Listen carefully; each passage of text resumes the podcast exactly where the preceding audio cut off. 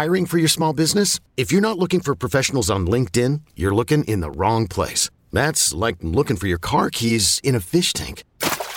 LinkedIn helps you hire professionals you can't find anywhere else, even those who aren't actively searching for a new job but might be open to the perfect role. In a given month, over 70% of LinkedIn users don't even visit other leading job sites. So start looking in the right place. With LinkedIn, you can hire professionals like a professional. Post your free job on linkedin.com slash recommend today. I'm Sandra, and I'm just the professional your small business was looking for. But you didn't hire me because you didn't use LinkedIn jobs. LinkedIn has professionals you can't find anywhere else, including those who aren't actively looking for a new job, but might be open to the perfect role, like me. In a given month, over 70% of LinkedIn users don't visit other leading job sites. So if you're not looking on LinkedIn, you'll miss out on great candidates like Sandra. Start hiring professionals like a professional. Post your free job on linkedin.com slash recommend today.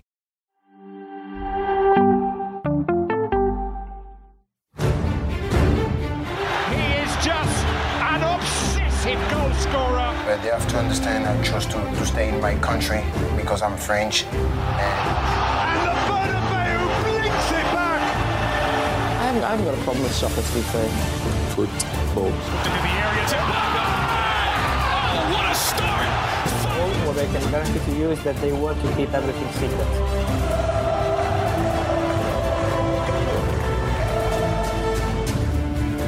Right, welcome to House of Champions. YouTube friends, dropping your comments and questions in the chat and make sure you smash the like and subscribe button as we get set for the World Cup to begin. Today we have something a little different for you as we discuss Qatar being a controversial host for the World Cup. Please welcome my co-host Nigel Reo-Coker as always and special guest Yes, Miguel Delaney is in the house. Chief football writer for The Independent. Oh, Miguel, first and foremost, I was trying to figure out what my first question to you would be, but I have no idea where to take this con- uh, conversation. But I've just got to say thanks for joining us. How are you feeling ahead of the World Cup?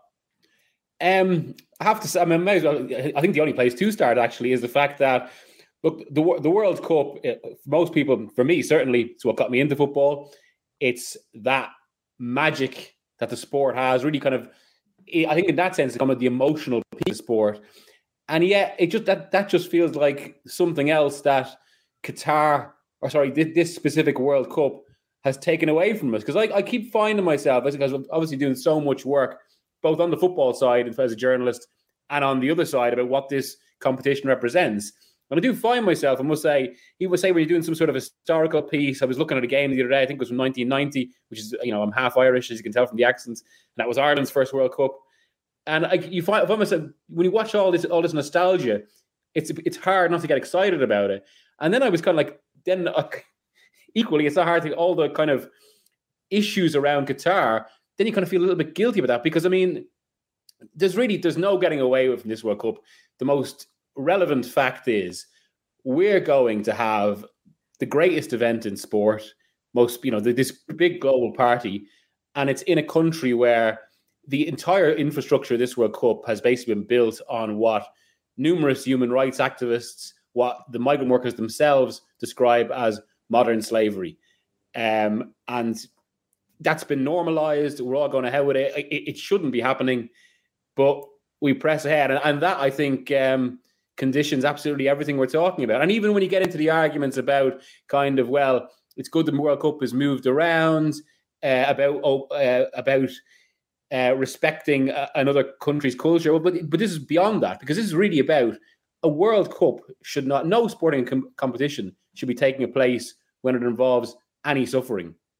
Yeah, yeah, and yet here we are ready for first kick of Qatar 2022. Now, Miguel, you were at the draw recently. You're heading over this week as well. Looking forward to that first kick. Uh, but also, I'm really looking forward to, to hearing what it's like from your perspective as a journalist being in Qatar, not necessarily just focusing on soccer, but focusing on the atmosphere around. When you were at the draw, what was it like? What was the atmosphere like? What was the feeling like? Was it anything kind of similar to a previous World Cup, or is this something completely new and unexpected?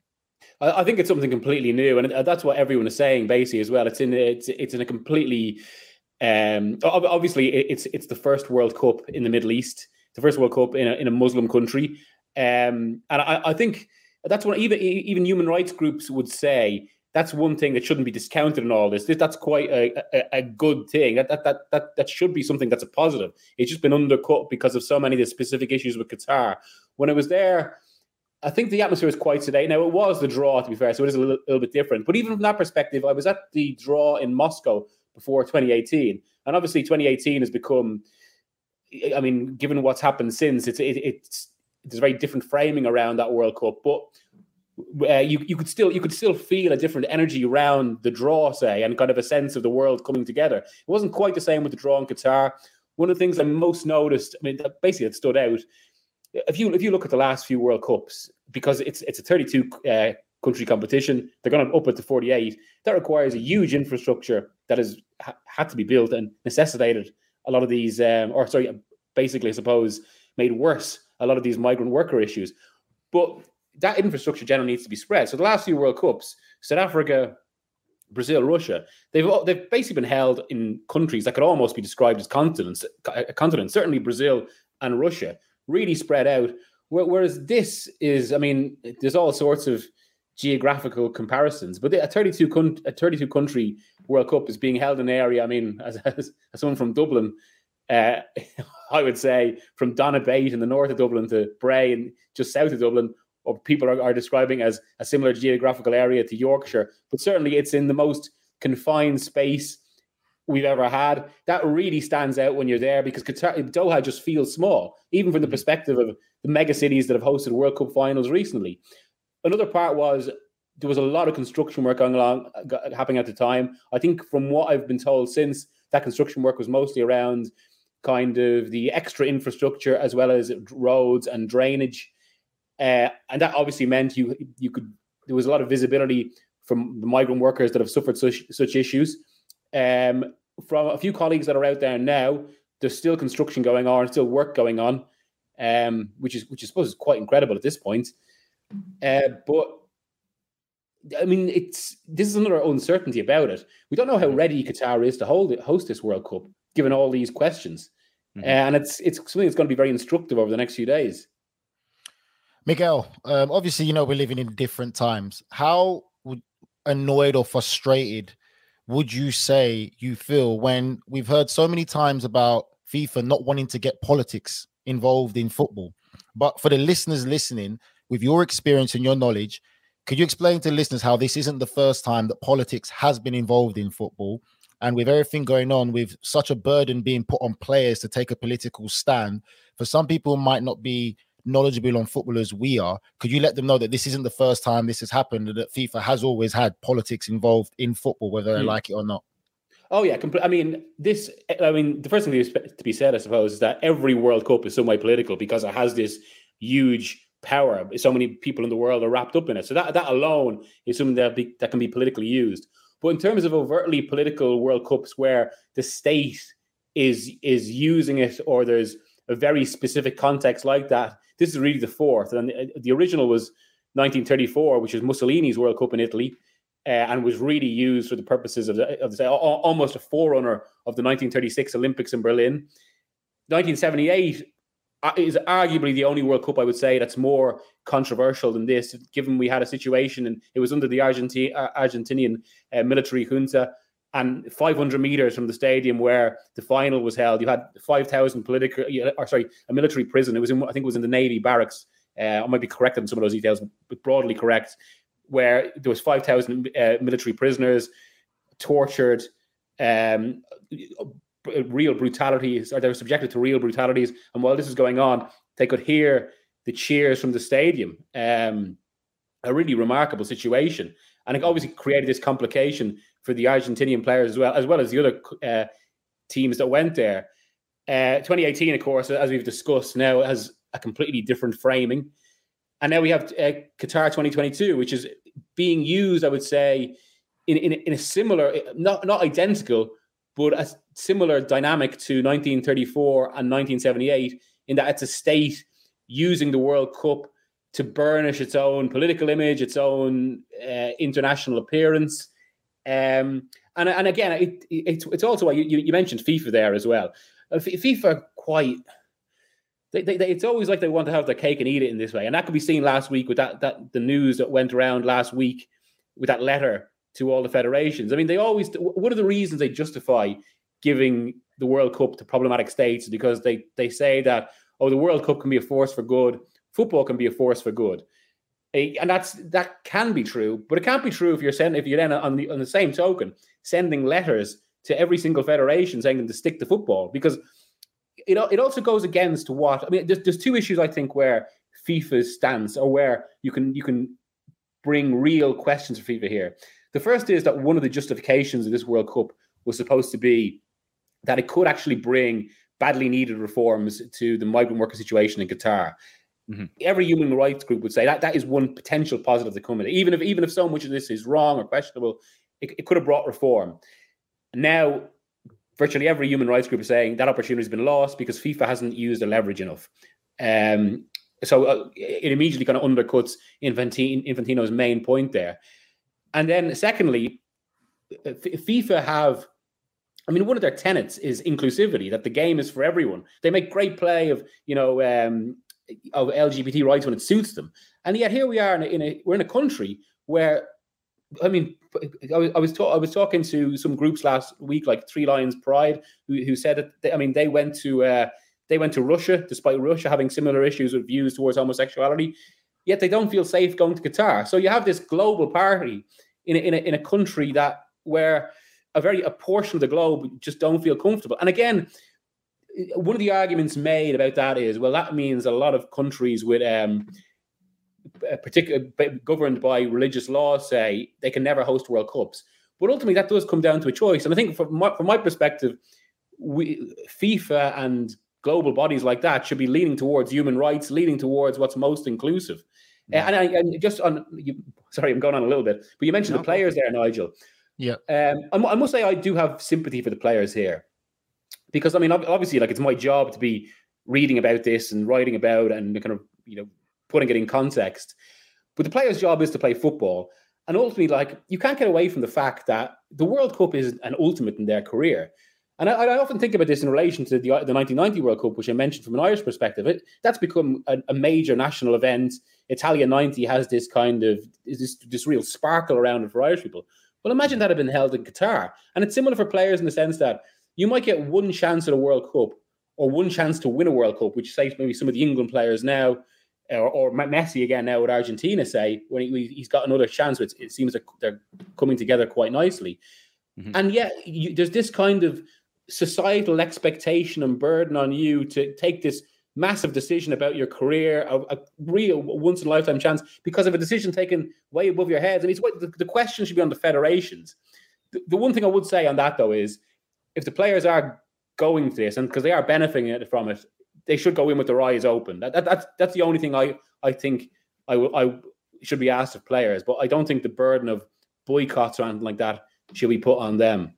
Listen, well said, Miguel. It's very important you have this discussion. It's very important you write about it. You know, me and Nigel obviously both fortunate enough to play the game in our career. Um, I spent a lot of time at St. Pauli in Germany, which is um, obviously a, a historic club for fighting for human rights. And I take those morals with me wherever I go, and I utilize my platform to share the fight against all kinds of discrimination. It doesn't matter whether it's against homophobia or racism, um, sexism, against all forms of discrimination. I use my platform to be able to voice my opinion. Now, in a strange way, I have worked for the Qataris before, beIN Sports, and I have worked for um, City Football Group, the Abu Dhabis as well, and I have had every confidence to be able to share and voice my opinion in the battle against mm. uh, any kind of discrimination. And I was never ever had any pushback from them in any sort of way. And actually, in many ways, I was I was motivated to to voice my opinion. So I did do, and I still voice my opinion now.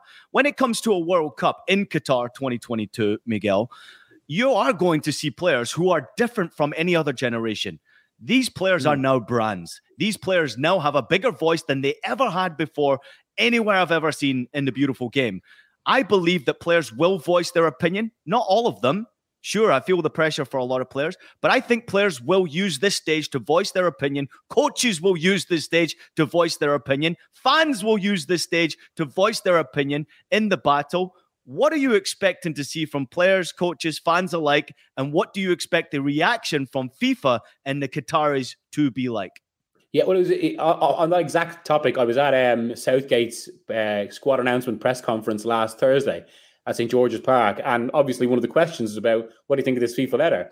And uh, I, mean, I, I, thought it was the most interesting line of the whole day, uh, even more so than James Maddison's call up, must say, which was Southgate saying, frankly, I'll speak when I want to speak. FIFA aren't going to silence me. And it's interesting that because I have been speaking to a lot of people who work in federations since then, and they talk about that, that FIFA letter irritated them so much.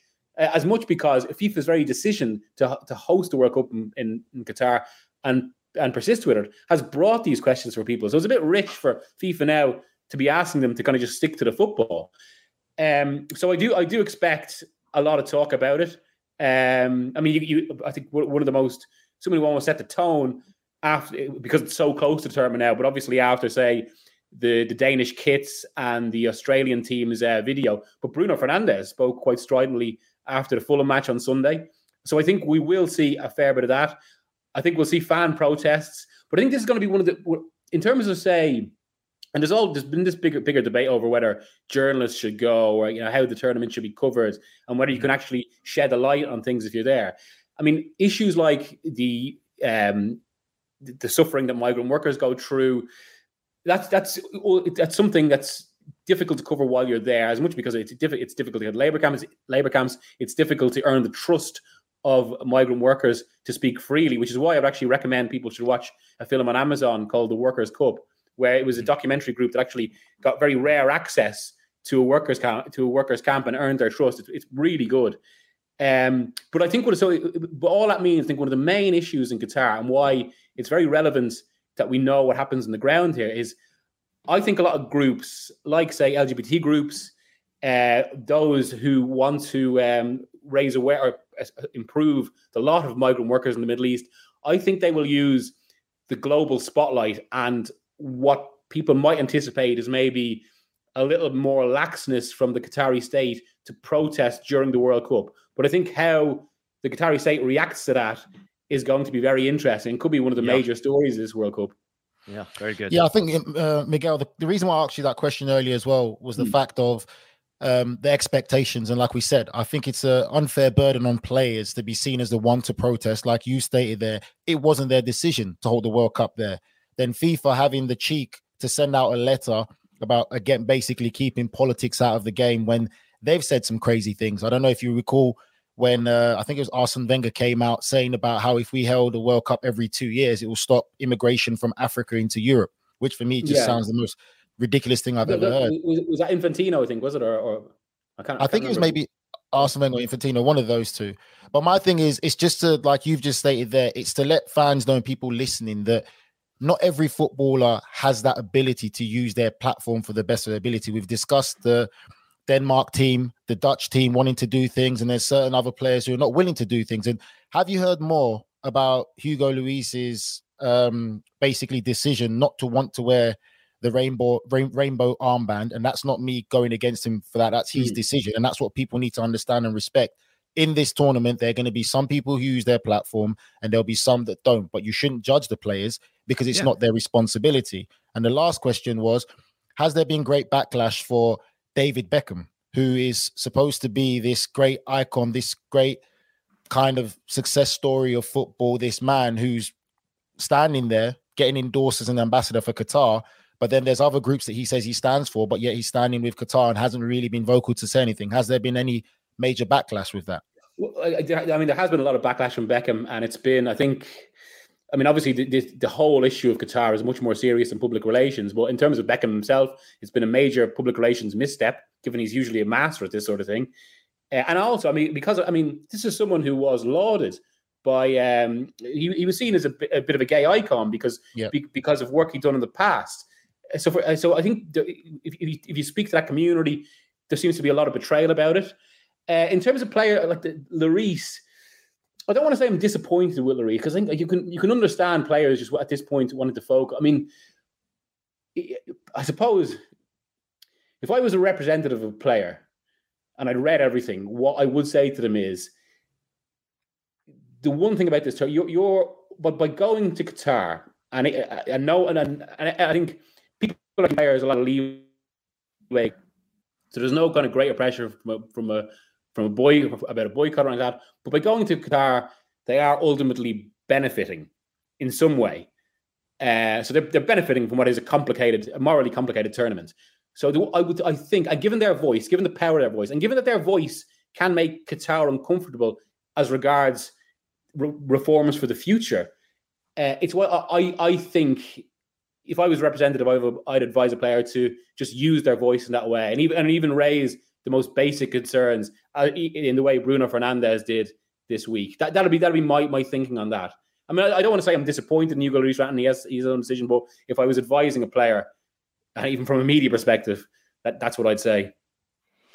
Last question from me. We've got about 60 seconds left with you, Miguel. Thank you so much for joining us on House of Champions. Awesome stuff as always. We probably could talk for about two days about this subject, and, and I would love to do that at some point, get your reaction when you come back from the World Cup. But do you think yeah, we'll ever see another World Cup like this again? I mean, obviously, you're seeing money being pumped into sports, uh, not just necessarily from the Qataris, also from the UAE. You're also seeing it from the Saudis. Do you think we'll see another World Cup like this, or do you think well, that maybe a lesson's been learned? Well, this is the big one now, uh, and this is why Qatar could be instructive and have influence in a different way. Because at the moment, who's going for 2030?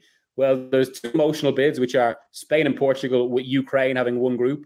There's the uh, the other bid, which is not just emotional, based on history, which is Uruguay, Argentina, and Paraguay. And then on the other side of this, Infantino, who's got a great relationship with Saudi Arabia. It's Saudi Arabia, e- uh, Egypt, and Greece, and that would be all the issues from Qatar by an order of magnitude. Yeah. Crazy to think something like that. Nigel, before we go, anything uh, to add here before we go? No, World Cup in Saudi? I think you're right. It's fantastic insight. And I think it, it's great that we kind of cover all bases to understand that this isn't the first time that politics has been involved in football. Because I think for a lot of fans or new fans to football, they don't have the history and know that this is something new. Because obviously, we're living in a different cl- uh, climate now where they feel that athletes should just be athletes and not be political about certain things. But there's right and there's wrong, and it's first time we're going through this. Love to have Miguel on again after to see how this World Cup has been perceived. I think that's going to be the big thing. Yeah, Pleasure, Miguel, listen. Thank you so much for joining us today and being so open and honest about discuss discussion. Great work that you do with the Independent. Keep up the great work. Enjoy yourself at the World Cup, and please continue to write those open and honest questions. Thank you so much for joining us on House of Champions. Thanks, Cheers. Thank you. Pleasure. All right, we're going to take a quick break. We'll be back. Me and Nigel will discuss a little bit further when we return. Selling a little or a lot? Shopify helps you do your thing, however you cha-ching. Shopify is the global commerce platform that helps you sell at every stage of your business. From the launch your online shop stage to the first real life store stage, all the way to the did we just hit a million orders stage. Shopify is here to help you grow. Whether you're selling scented soap or offering outdoor outfits, Shopify helps you sell everywhere. From their all in one e commerce platform to their in person POS system, wherever and whatever you're selling, Shopify's got you covered. Shopify helps you turn browsers into buyers with the internet's best converting checkout. 15% better on average compared to other leading commerce platforms. And sell more with less effort thanks to Shopify Magic, your AI powered all star. Shopify powers 10% of all e commerce in the US. And Shopify is the global force behind Allbirds, Rothy's, and Brooklinen, and millions of other entrepreneurs of every size across 175 countries. Plus, Shopify's award winning 24 7 help is there to support your success every step of the way. Because businesses that grow, grow with Shopify. Sign up for a $1 per month trial period at at shopify.com slash odyssey podcast, all lowercase. Go to shopify.com slash odyssey podcast now to grow your business no matter what stage you're in. Shopify.com slash odyssey podcast. eBay Motors is here for the ride. Remember when you first saw the potential?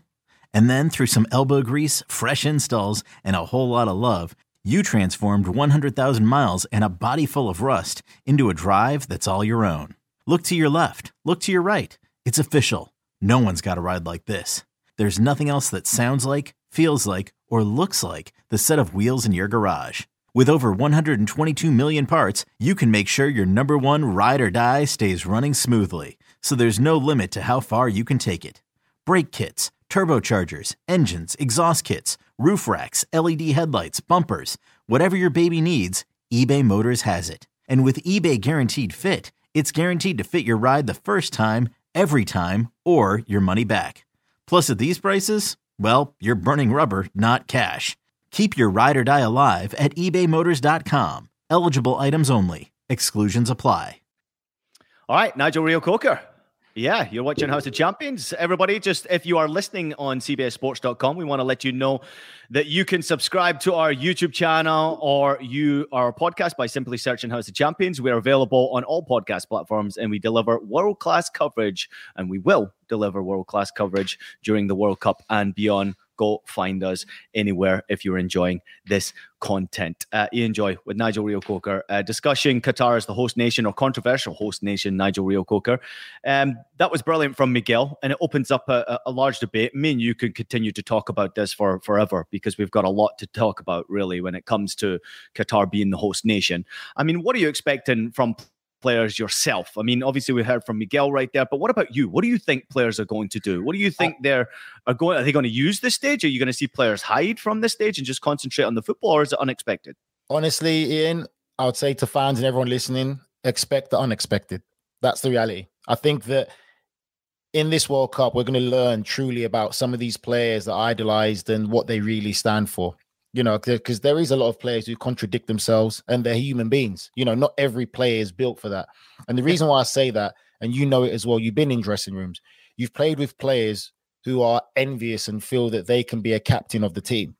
And then when they get that responsibility, you see how they crumble, that they're not built for that. And it's understanding that certain individuals are built for that and certain individuals are more conscious than others, while some people are very selfish. I don't need to go into detail. We see what's going on currently right now in one player in world football where he's showing really how selfish he is about a certain situation that he's chose to do now, which makes it all about him and takes away probably a lot of pressure from the World Cup and what's going on. So I mm. feel for me, it's going to be expected, unexpected. I think that you look at what Holland and Denmark are doing; they're they're they're, they're nations thinking with a conscious about certain things that's bigger than football. And I love football and you love football, in, but you know, in life sometimes there's some stuff that's way bigger than football.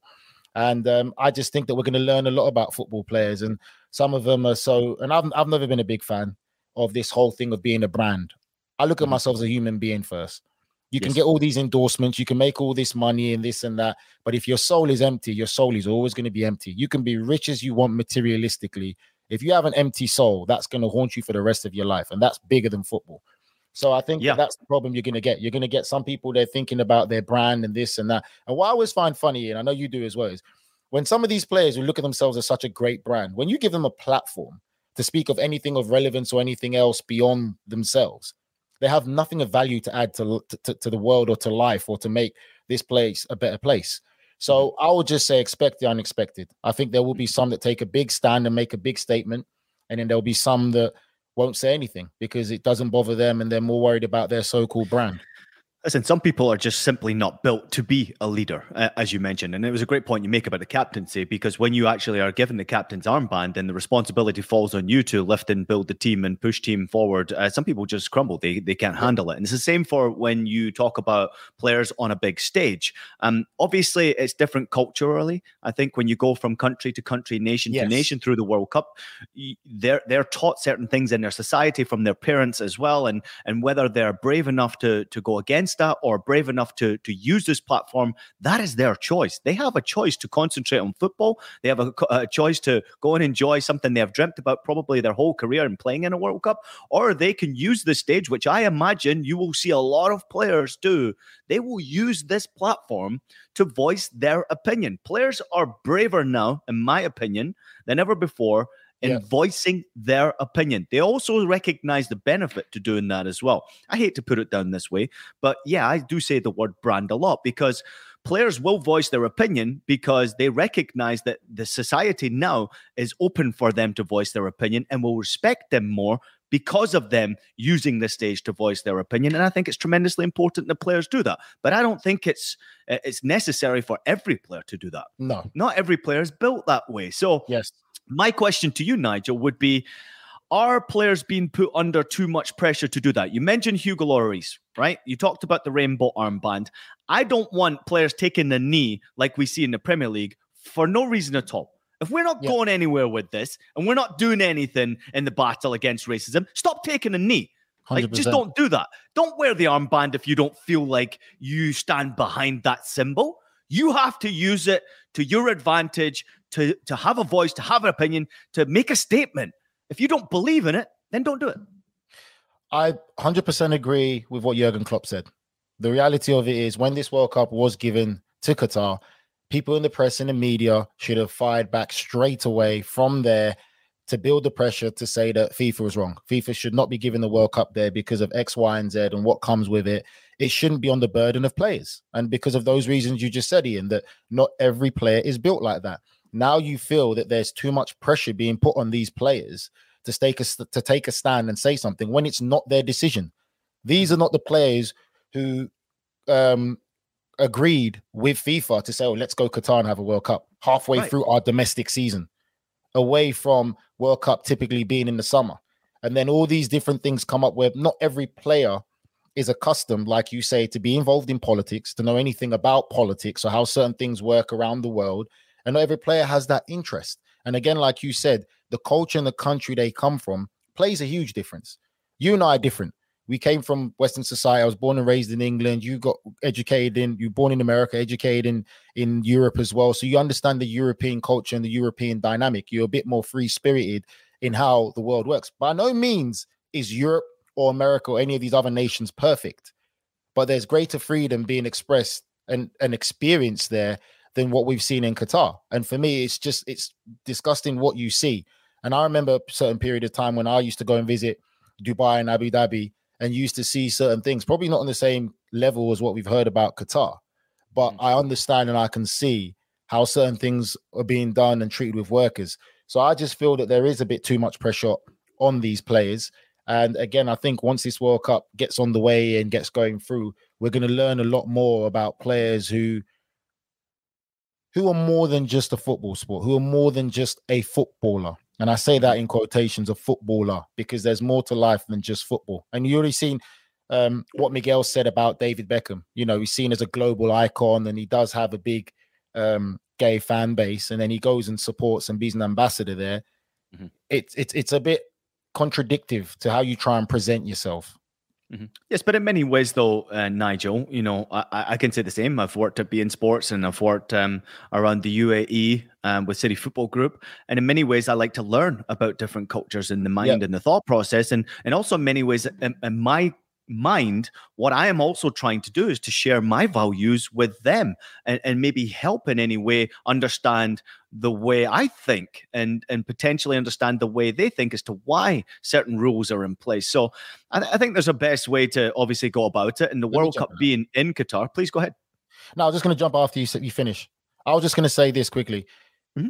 Like yourself, I'm like that. I'm the same way. I love to embrace myself in different cultures. I've been fortunate to travel around the world all of this could have been avoided if FIFA just stick to what FIFA is about, growing the game. If Qatar want to have the World Cup, say to Qatar, right, build your infra- infrastructure up, build your domestic league up, make it welcoming to people from around the world. Yes, let them respect your laws and your culture, but build it up so you have a domestic league of people there and people are comfortable.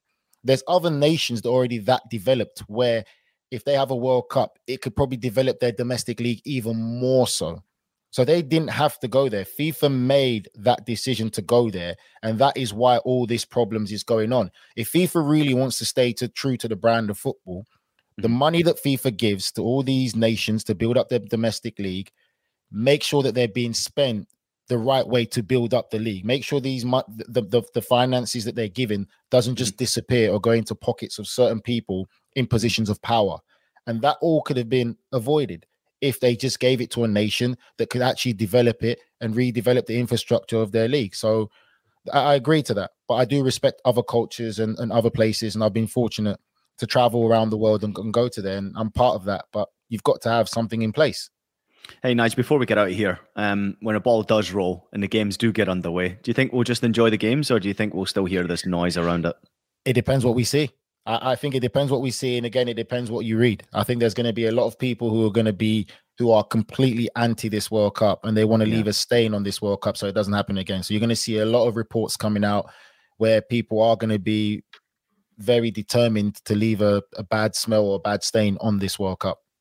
No doubt about it. As long it, as England beat USA, I'm all right, mate. or Wales. Nigel. Thank Irish, you, Irish, mate. We Irish. appreciate you as always. Great stuff from Miguel Delaney earlier on. Um, obviously, a little bit of a different show on House of Champions this time around. We wanted to make sure we had this discussion because it's important to. This is uh, why we have this platform, and this is the platform we want to utilize our voice and our opinion on to make sure that the discussion is had all across. And it's not just all about the positives that the beautiful game brings. There are some negatives. We like to discuss that too. And as you can tell, me and Nigel, James Benge, Jonathan Johnson, Michael Hood are not frightened in voicing our opinion, and that includes Fabrizio Romano as well. The World Cup is less than a week away. Thanks to everybody out there for joining us. Nigel, I appreciate you. Thanks to everybody for listening to House of Champions. Please take a minute to leave us a rating and a review on your favorite podcast platform.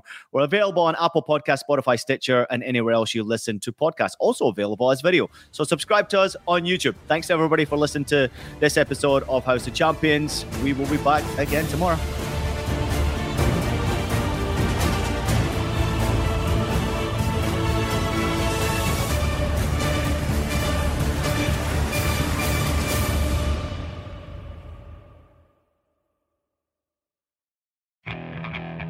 Okay, picture this. It's Friday afternoon when a thought hits you. I can waste another weekend doing the same old whatever, or I can conquer it. I can hop into my all new Hyundai Santa Fe and hit the road. Any road. The steeper, the better. Because my all new Santa Fe is available with HTRAC, all wheel drive, so I can hit the trail without a worry in the world. Heck, with three rows and best in class rear cargo space, I can pack the whole family in with all our gear. We've got available dual wireless charging for our phones, so we'll never lose touch with civilization, and we won't lose touch with the primordial power of Mother Earth. So, which is it? Waste the weekend or do something a little more epic? And conquer it in the all new Hyundai Santa Fe. Visit HyundaiUSA.com or call 562-314-4603 for more details. Hyundai, there's joy in every journey.